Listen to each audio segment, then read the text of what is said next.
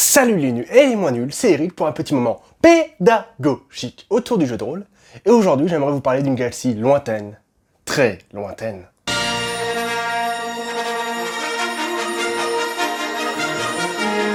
La saga de Space Opera, initiée par George Lucas en 1977, continue de faire rêver petit et grand.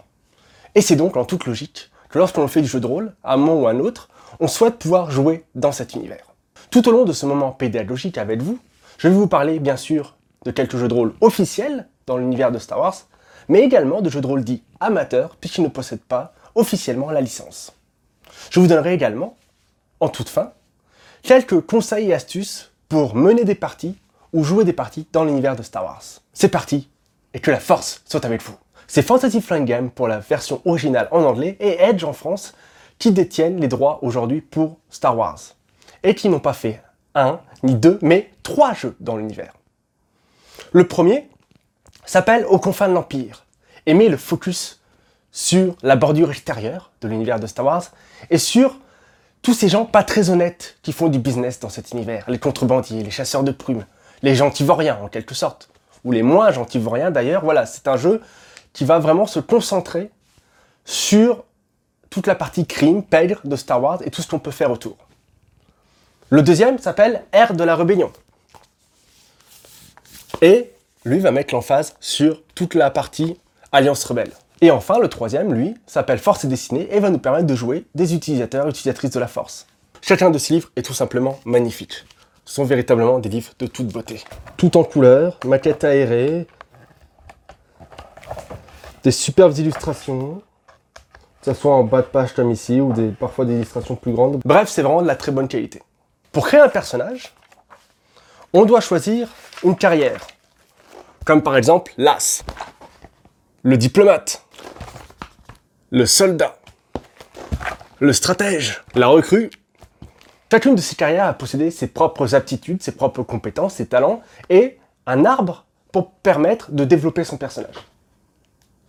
Quant au système de résolution, les règles du jeu qui vont nous permettre de savoir si un personnage réussit ou non elles utilisent des dés spéciaux avec différents symboles qui vont nous permettre non seulement de savoir si notre personnage a réussi ou non, mais également, grâce à des symboles, savoir si on a des avantages ou des désavantages quand on fait une action. On peut avoir des menaces, par exemple. C'est-à-dire qu'on réussit à faire quelque chose. Par exemple, voilà, euh, quelqu'un euh, s'en va en speeder euh, à Coruscant, moi je veux lui sauter dessus. Bah, si j'ai réussi, mais avec une menace, je vais être euh, mal accroché, et puis je pourrais pas me servir de mon flingue, et puis euh, je risque de tomber euh, s'il accélère. De la même manière, si jamais je fais la même action, sauter pour m'accrocher à ce spister, mais que j'échoue avec un avantage, bah, je vais pas réussir à m'accrocher. Par contre, j'aurai le temps de poser un émetteur qui va me permettre de localiser l'engin. Par exemple, voilà, c'est un jeu qui, est très narratif. Le seul petit inconvénient que je trouve avec ces dés spéciaux, c'est que même si ça rajoute plein d'options narratives, plein d'options aussi tactiques au niveau des combats. Le fait d'avoir des dés spéciaux et d'avoir des, symboles différents, je trouve que ça, parfois, ça complique un peu la lecture.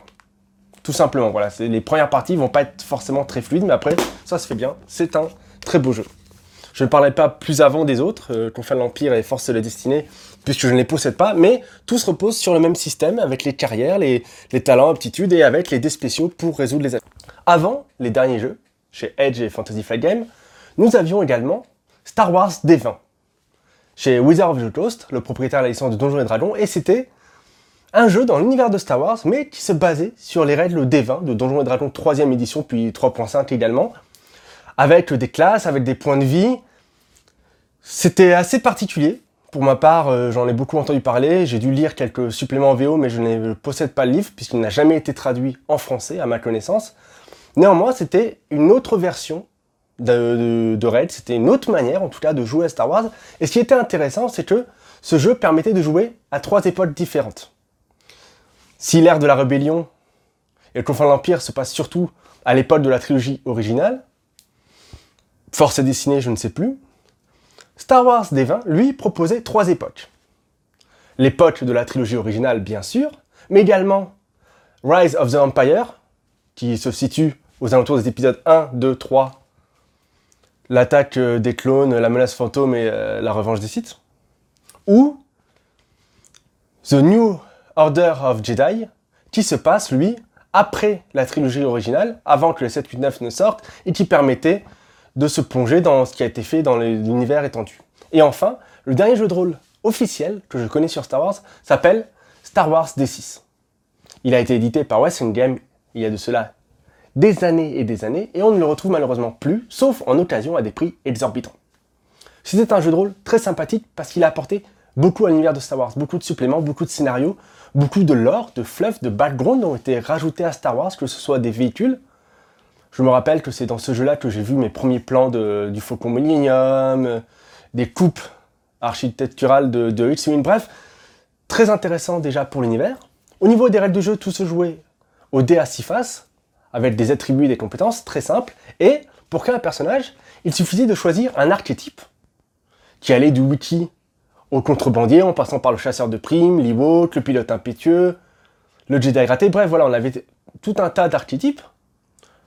Le soldat... Euh, et il suffisait de choisir un des différents archétypes, de le personnaliser en choisissant où mettre ses dés de compétences, et notre personnage était créé. C'était très rapide, très fluide, et je m'en sers encore à l'occasion pour initier des nouvelles personnes au jeu de rôle. Il y a de très nombreux jeux de rôle dits amateurs, qui ne possèdent pas la licence officielle de Star Wars, mais qui vous permettent néanmoins de jouer dans l'univers de Star Wars.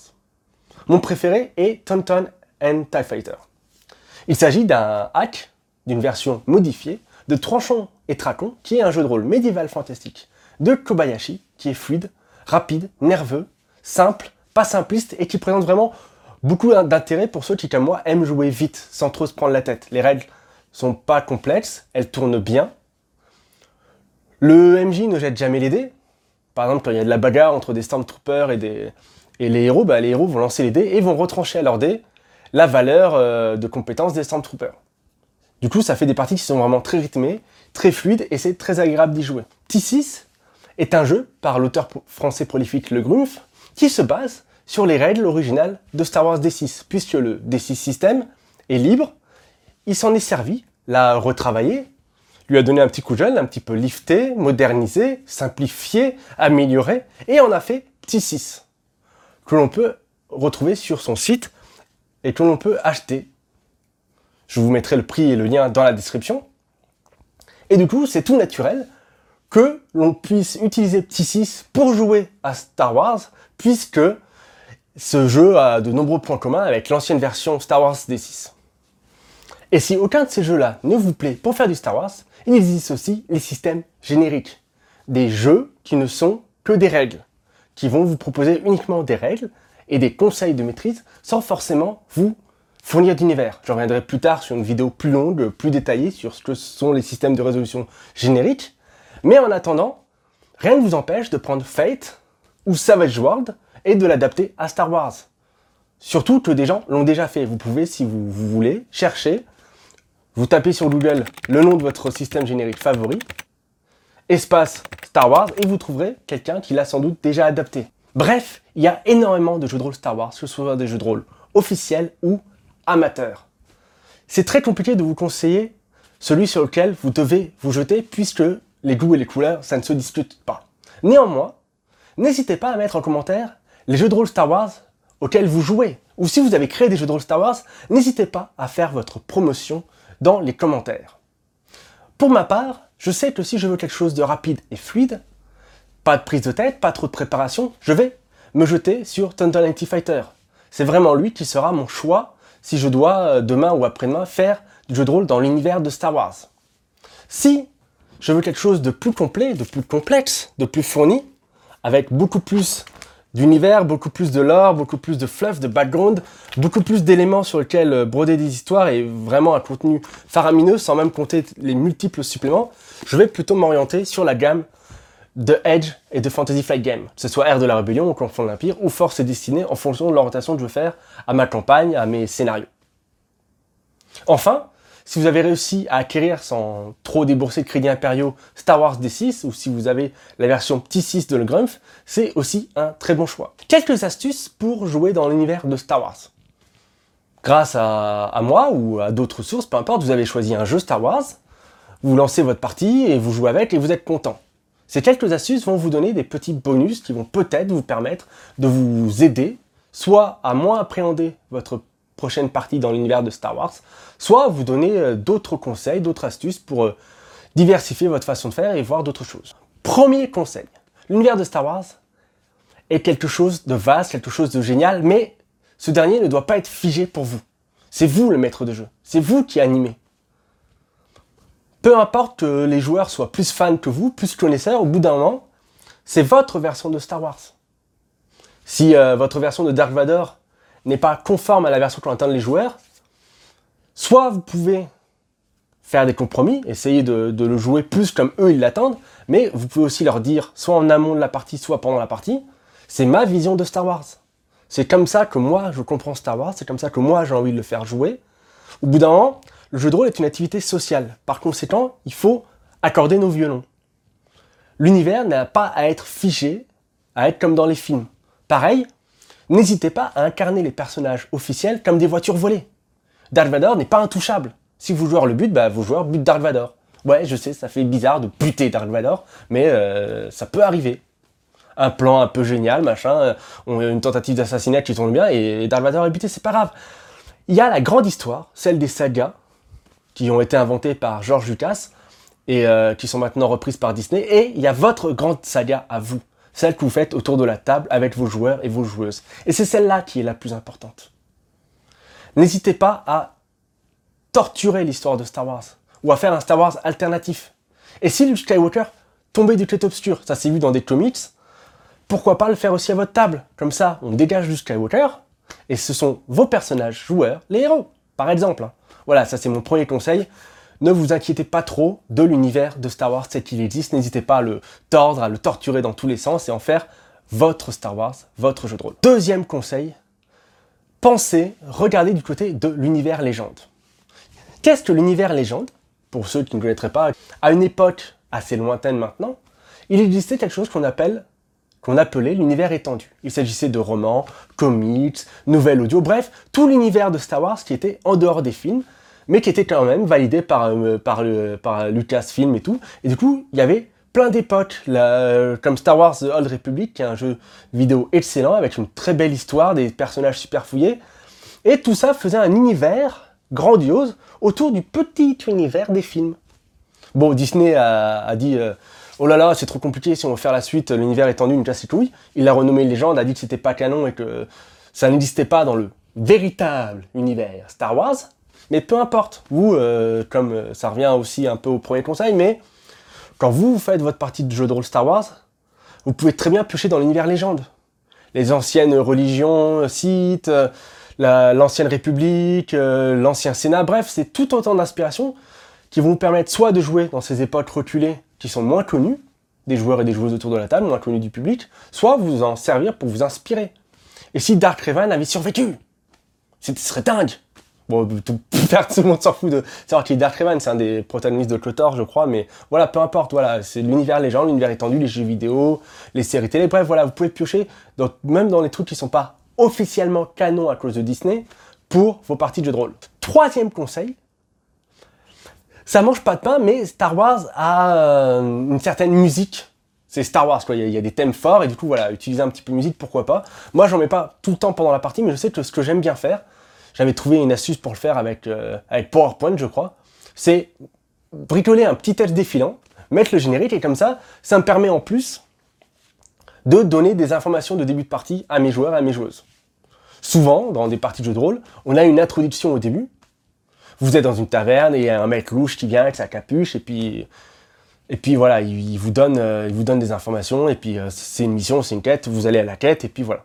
Ce petit texte défilant peut avoir la même fonction que ce personnage non joueur qui va donner l'information. Quatrième conseil, l'in C'est une petite technique narrative. En latin, ça veut dire au milieu des choses et il s'agit de directement balancer l'action. Star Wars, souvent, ça commence directement par une scène d'action. Si on prend le Nouvel Espoir, ça commence par Dark Vador qui arrive sur le vaisseau de la princesse Leia et qui la capture.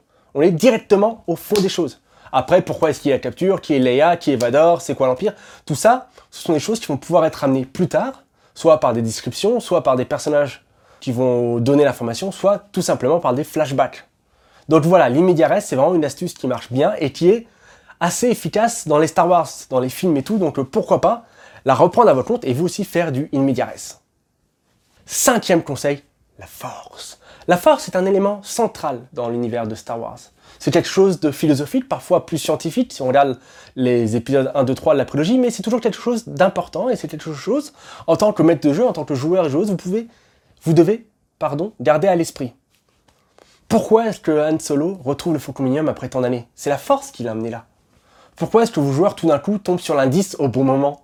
C'est la force. La force peut tout expliquer. La force est très utile en tant que meneur de jeu, scénariste, quand vous préparez des parties ou quand vous improvisez sur le moment et que vous trouvez pas, vous n'arrivez pas à trouver une raison suffisante pour euh, lier le groupe ou pour ramener de la cohérence là où vous avez fait une petite erreur en improvisant, il y a la force. N'oubliez pas de vous abonner pour ne pas sombrer dans le côté obscur. Et je vous dis à bientôt pour un nouveau moment pédagogique autour du jeu de rôle. Que la force soit avec vous.